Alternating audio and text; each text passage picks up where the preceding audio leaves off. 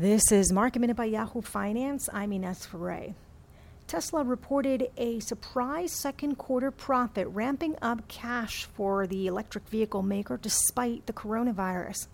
Microsoft blew past Wall Street estimates after reporting its second quarter results, which were boosted by its cloud revenue. And Chipotle's digital sales tripled in the second quarter. Taking a look at how the markets ended today, the Dow gained 165 points, the S&P gained 18 points, and Nasdaq gained 25 points. For more market minute news, head to yahoofinance.com.